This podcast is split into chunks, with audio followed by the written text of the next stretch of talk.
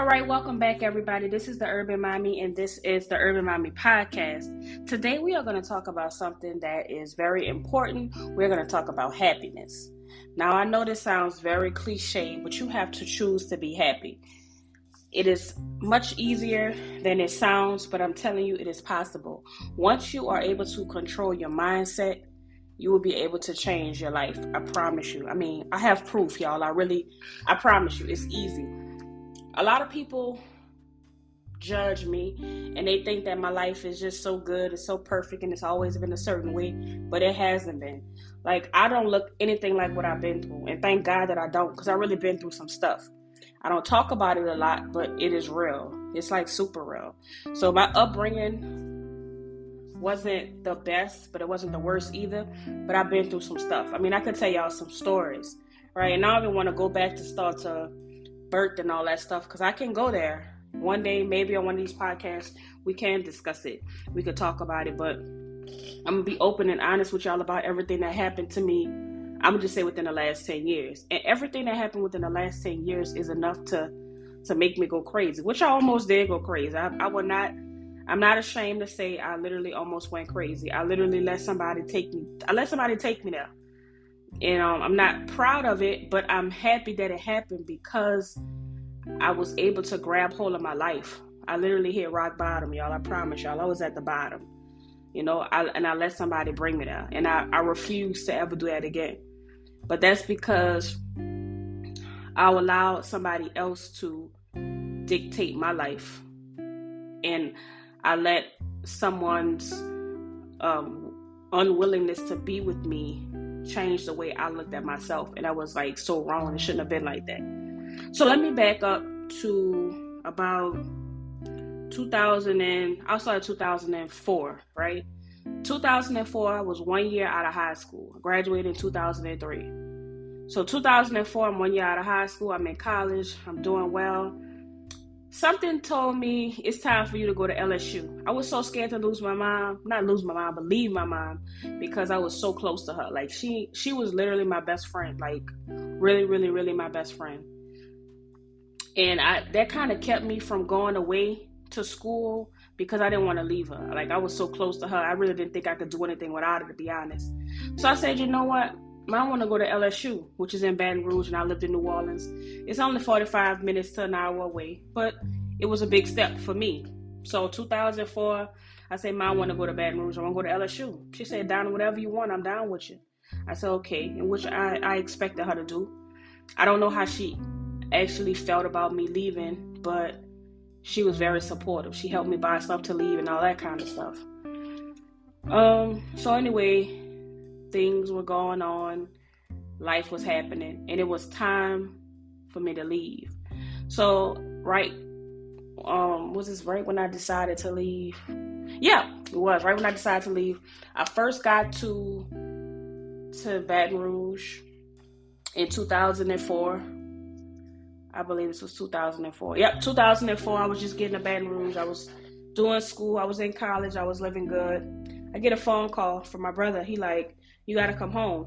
I'm like, what's wrong? He was like, just come on, get in the car. So I'm like, all right. I took all my stuff. I was calling my cousin because she and I both were at LSU together, and she wasn't answering. So I was like, what's going on? So I was like, all right. So we get back home, and my mom's crying. Everybody's crying. I'm like, what's wrong? Like, what happened? What happened? So my mom told me my brother probably told me in the car too, but I kind of remember my mom, my mom and I's conversation, and she was like, "Your brother committed suicide. He killed himself." And it was just silence because I literally did not know what to say. I didn't know how to accept it because I couldn't accept it because I just didn't believe that he would do that. So and that's me, and that's how I'm feeling. He also has children, and then that's my mom's only living son. So I knew that was hitting her really, really hard. So that was a big time. That was a, a major. When we talking about things that happened in my life, that's probably the starting point of everything that started to go downhill. Because up to that point, everything was good. My beginning was a little rocky. My regular life was cool, but this was the turning point of my life when it started to go down. My brother killed himself. Like just saying it kind of like it bothers me because it hurts. And I was hurt. I was upset. I felt bad for his children. I felt bad for my mother.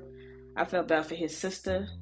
I just felt bad. And it was I didn't even know how to deal with it because honestly, I had never really lost anybody that was that close to me. That was my first time, like, really, really losing somebody.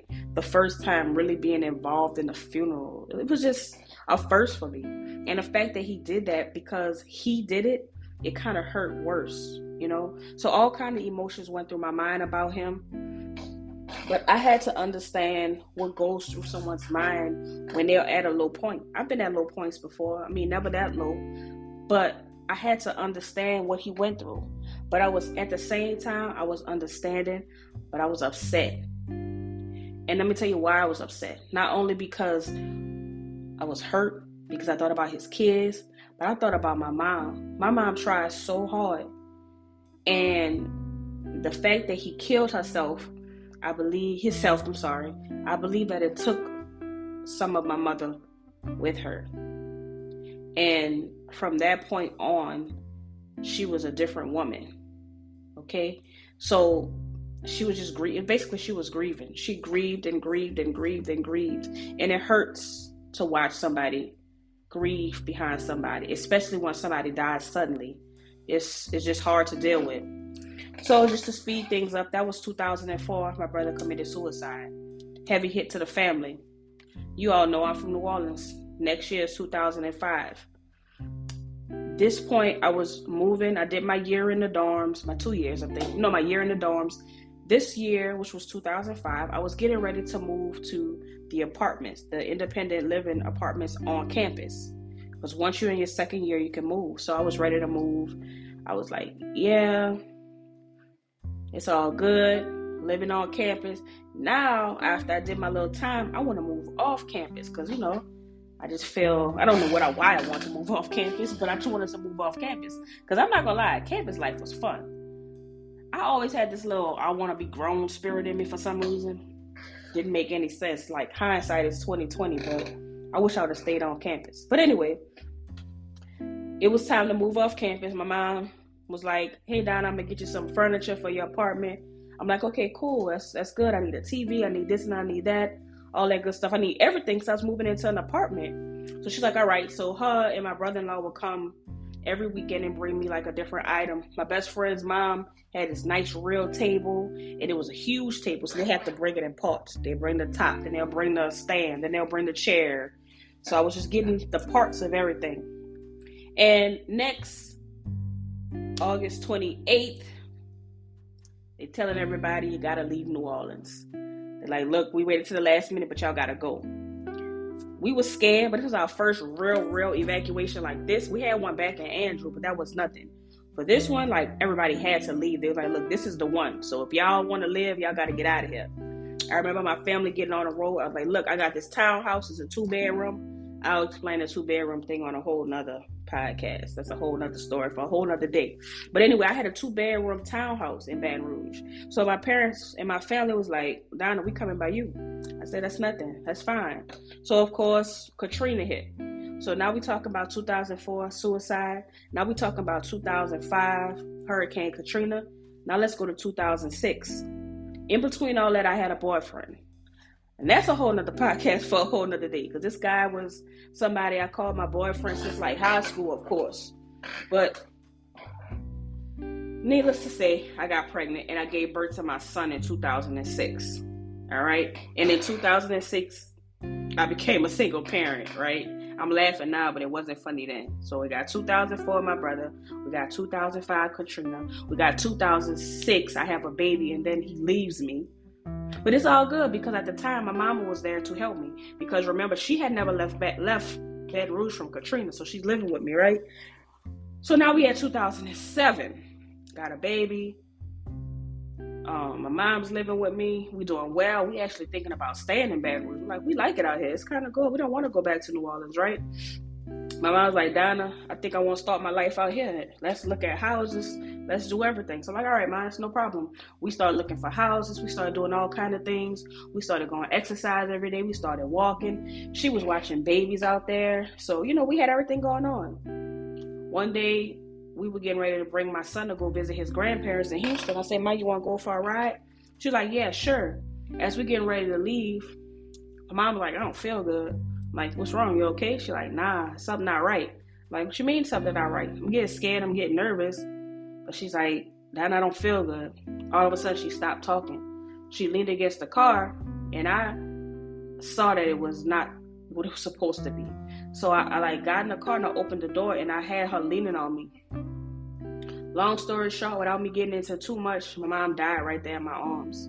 That's 2007 that next weekend was my graduation from college. So I was due to graduate on that like that week. My mom died. So my mom died in May, you know, graduation and all that stuff in May. She died right before Mother's Day. She died right before my graduation. Like, but I'm happy because she knew I was graduating. She helped me write the invitations. So I was very happy. I wasn't happy, but I was um happy that she knew I graduated. So she knew that she did a good job with me. And I was just really happy about that. All right, so I'm saying all this. I know I'm giving a, y'all a long, long story, but I just kind of wanted to build the scene of what I was going through, right? So that's 2007. I don't think anything happened in 2008. I think I had a break. 2009, living in New Orleans, I moved back home, working, I'm doing well. Get a call. Yes, what's going on? Don, I need you to come to the hospital. I'm like, what's going on? Your dad died. I was like, my dad died. Oh. So, of course, as you know, if you've been through a funeral, one funeral is not going to do anything but remind you of the last funeral. So, when you at one funeral, you at like five different funerals. You're going to start having emotions from everybody. I literally buried my dad on my deceased mom's birthday. My dad's funeral was February 19, which is my mom's birthday right? So I'm not doing this because I want pity or nothing like that. I'm doing this because I want y'all to understand that I have been there, like literally been there, right? I've been through so much. Um, and after that, I was in a really, really dark spot for a long time because it was like I was getting hit after hit after hit after hit. And I got this cousin named Z, Zandra. Um, Zandra lives in LA. She's a cool, like so cool, and she's just different and I admire that about her. And I remember she posted something on Facebook about a 100 day challenge, 100 happy day challenge. So when I looked on it, I was like, that's weird, but let me try it out. Let me see, you know, what what is hitting for. I tried it, and basically, what you have to do with the 100, 100 happy days is for 100 days straight, you have to find something that makes you happy and you have to post it. So day one, I'm happy for this. Day two, I'm happy for this. Day three, I'm happy for that. So whatever you're happy for, you have to post about it on what you call them. You have to post about it. So that's what I did. I was posting and I was learning something. More importantly, what I learned is it's all about perspective. It doesn't matter what happens during the day. That challenge challenged me to find something positive in my day. And one of those times I did the challenge, I promise you, it was not meant to be like this. We randomly just selected a day that I started the challenge. And I kid you not, my 100 day was on my mama's birthday. It was February 19th. And I was just like, oh my God.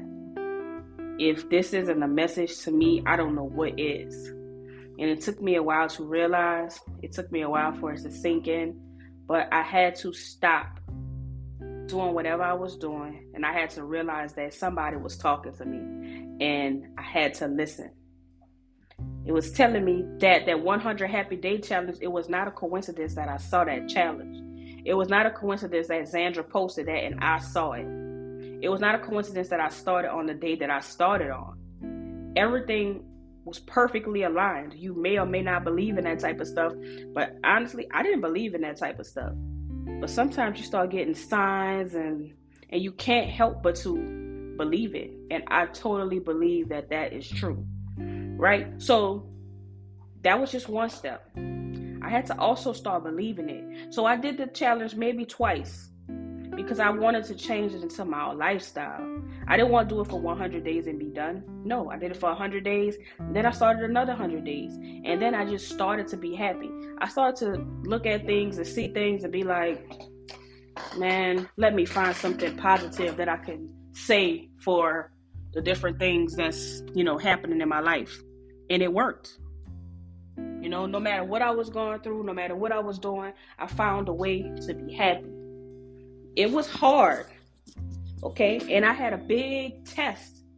A big test happened in 2013. I had a boyfriend. I was going with him since I'm to say about 2010. I felt that he was my soulmate. I was so happy about him. We had so much stuff in common. It was just bomb. I get pregnant. And just like the last time, he leaves. And that's another podcast for another day. But I had to use everything that I learned in my 100 Happy Day Challenge to get through that. It was hard and I failed several times. I went backwards. I cut all my hair off my head. I was depressed. I did everything. I let that man tear me down. But guess what? While he was tearing me down and he wasn't even nowhere around me, he was living his life. He hadn't moved on, found another girl, had another baby, and what am I doing? Sitting around still mad, upset, hurt, hair still gone. And for what? I had to wake myself up and slap myself. Like, D, what you doing? What you doing? Seriously. And I needed that. I had to hit rock bottom because had I not hit it, I might still be there. Don't slow your life down or stop your life for somebody else or what somebody else got going on. Because I promise you, if given the opportunity, they will pass you up. And I'm about to let nobody pass me up. I'm a little competitor sometimes. You're not about to pass me up. So I had to become my own motivation. I got this baby girl. I still got this son. I don't care if I'm a single parent times two. I'm gonna do what I do. And guess what? You can look at my life now. I am like surpass anything I ever thought that I would ever be able to do. I'm doing well, y'all. Like real talk. I'm happy, and I'm happy because I choose to be happy. Of course, things still happen to me. People still do me wrong.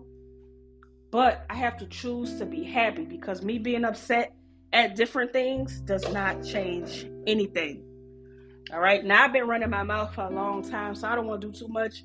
I don't want to say too much, but I'm going to start doing some more podcasts on these topics. But I wanted y'all to get into my life because I wanted y'all to see the true, the true me. And I wanted y'all to see, like, when I'm smiling and when I'm happy, when I'm out doing my thing, it's a lot of stuff behind that. But no, this smile is genuine. I'm not faking it. This is real. I really am happy. Right? And it's all because I choose to be. Not because stuff don't happen. I'm happy because I choose to be. And you should too. So if nobody ain't tell y'all they love you, I'm telling y'all I love you. Make sure you go follow me on my other platforms and be cool. See y'all next time.